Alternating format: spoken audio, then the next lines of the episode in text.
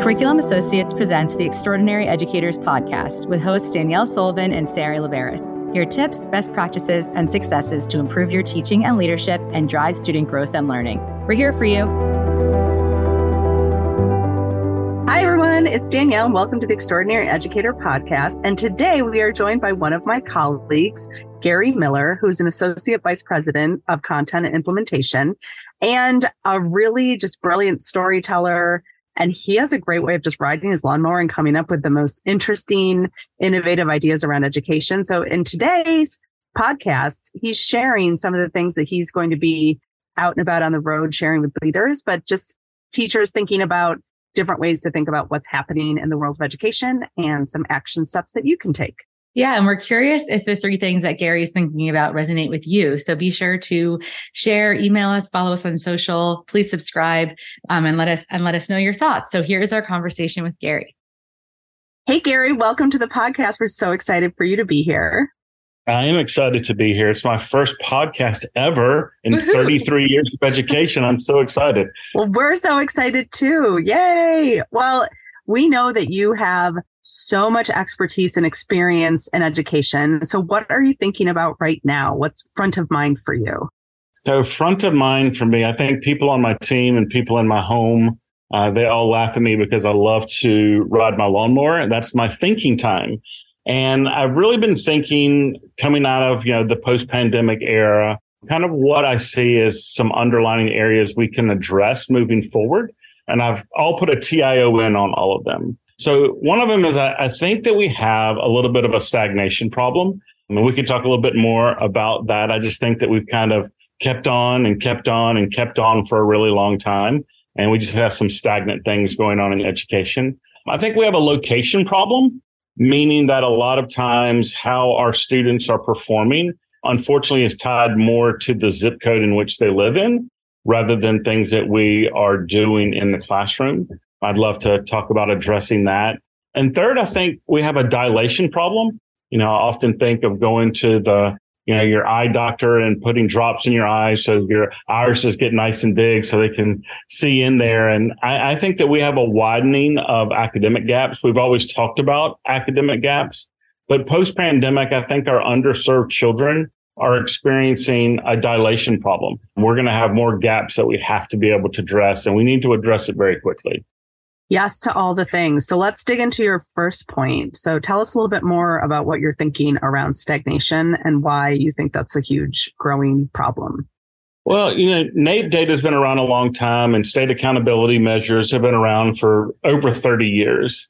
And if you do a little bit of historical study and just look at our highest academic achievers, you know, students who might be considered in the 90th percentile, I have a special needs son who is consistently performing in third, fifth, 10th percentile in America. You have students who are considered level two, level three students. And so we have, unfortunately, these categories of children.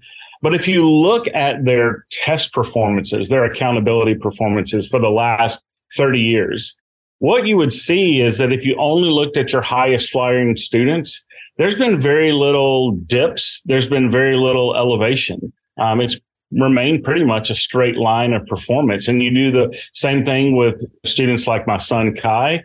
Their test scores have pretty much remained very stagnant, and so have all the students in between. And what I find interesting about that is we've always been very reactive as a country. We've been very reactive as an education system, meaning we see things and we say, okay, let's change our academic standards. Or we see something and we change our accountability measures or we see something and we buy a new textbook or we buy new programs or new resources. And I just find it interesting that we've done all of those things repeatedly for 30 years, and yet our growth is very stagnant. And I just think we have to think maybe outside the box a little on how we can overcome some of those stagnant performances.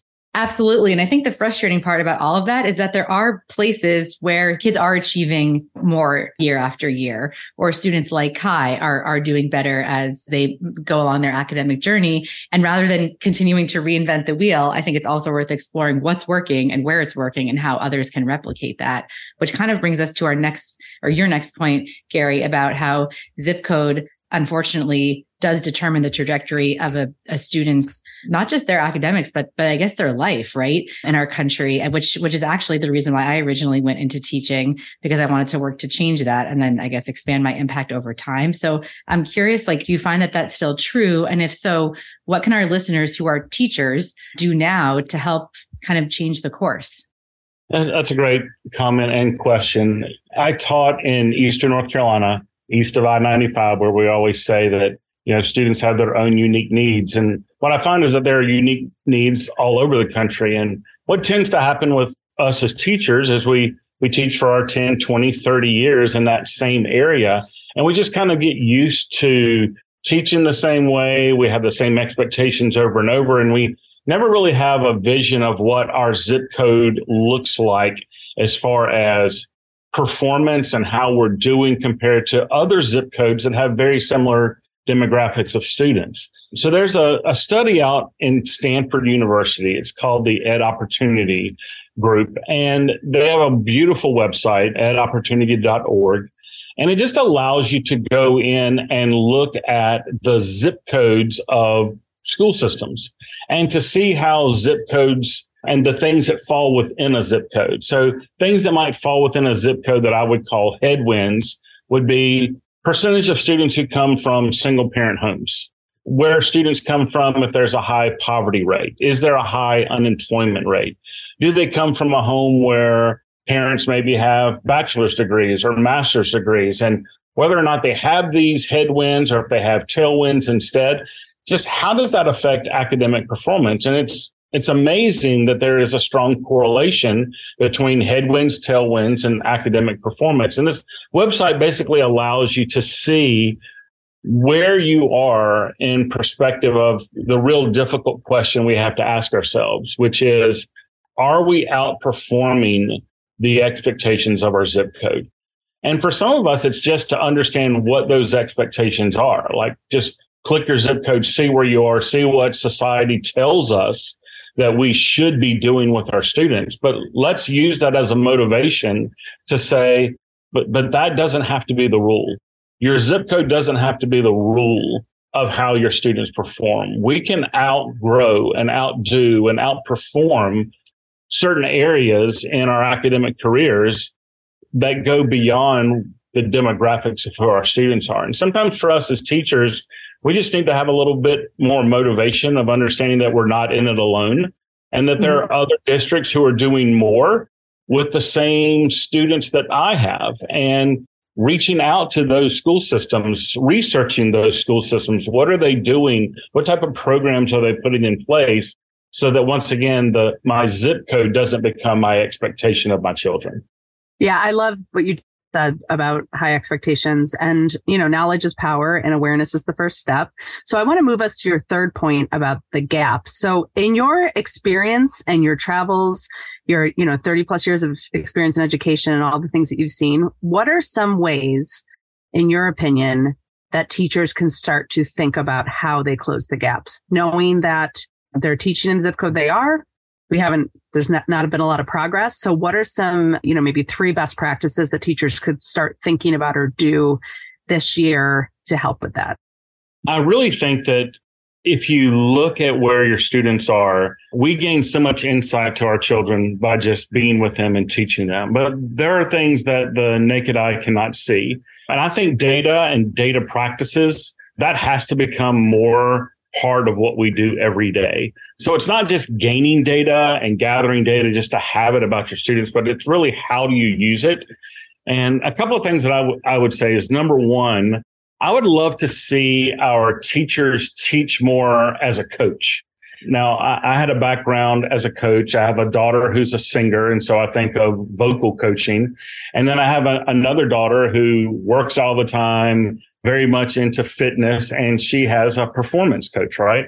And when I think about those three types of coaches, I try to get teachers to understand if you look at a, for instance, an athletic trainer who sees you working out in a gym and they see you using a piece of equipment and they see that you're using the piece of equipment wrong. They don't just keep watching you. They'll actually walk right over to the machine. They'll stop you and they will correct you in the moment. They will take the data of what they see right now in the moment and they will address what needs to happen. Now, if you think about an athletic coach, so I was a basketball coach at one time. And if we played a game and the other team was pressuring us the entire game, full court press, we were struggling to get the ball in, we were struggling to get the ball across half court then my next practice, I'm still going to do the same things that I've always done. We're going to run a little bit. We're going to practice free throws. We're going to run certain drills, but I'm going to find time to address something that I saw that we need to go back and revisit. And then if you think of my daughter, who was an opera singer, often when she gets a very difficult piece to sing, they will actually go through it beforehand, almost like a pre teaching, if you would think about it. And so those three things that I just went through, those three scenarios are, are three different ways that we as teachers can look at data as a coaching opportunity. How do we coach before we teach? Right? How do we coach as we're teaching? And how do we coach after we teach? And so all three of those things, those aren't brand new strategies. I think it's just sometimes difficult for us to realize that if we don't do those three coaching opportunities, what will happen is our underserved children will continue to fall further behind. There will be a dilation problem.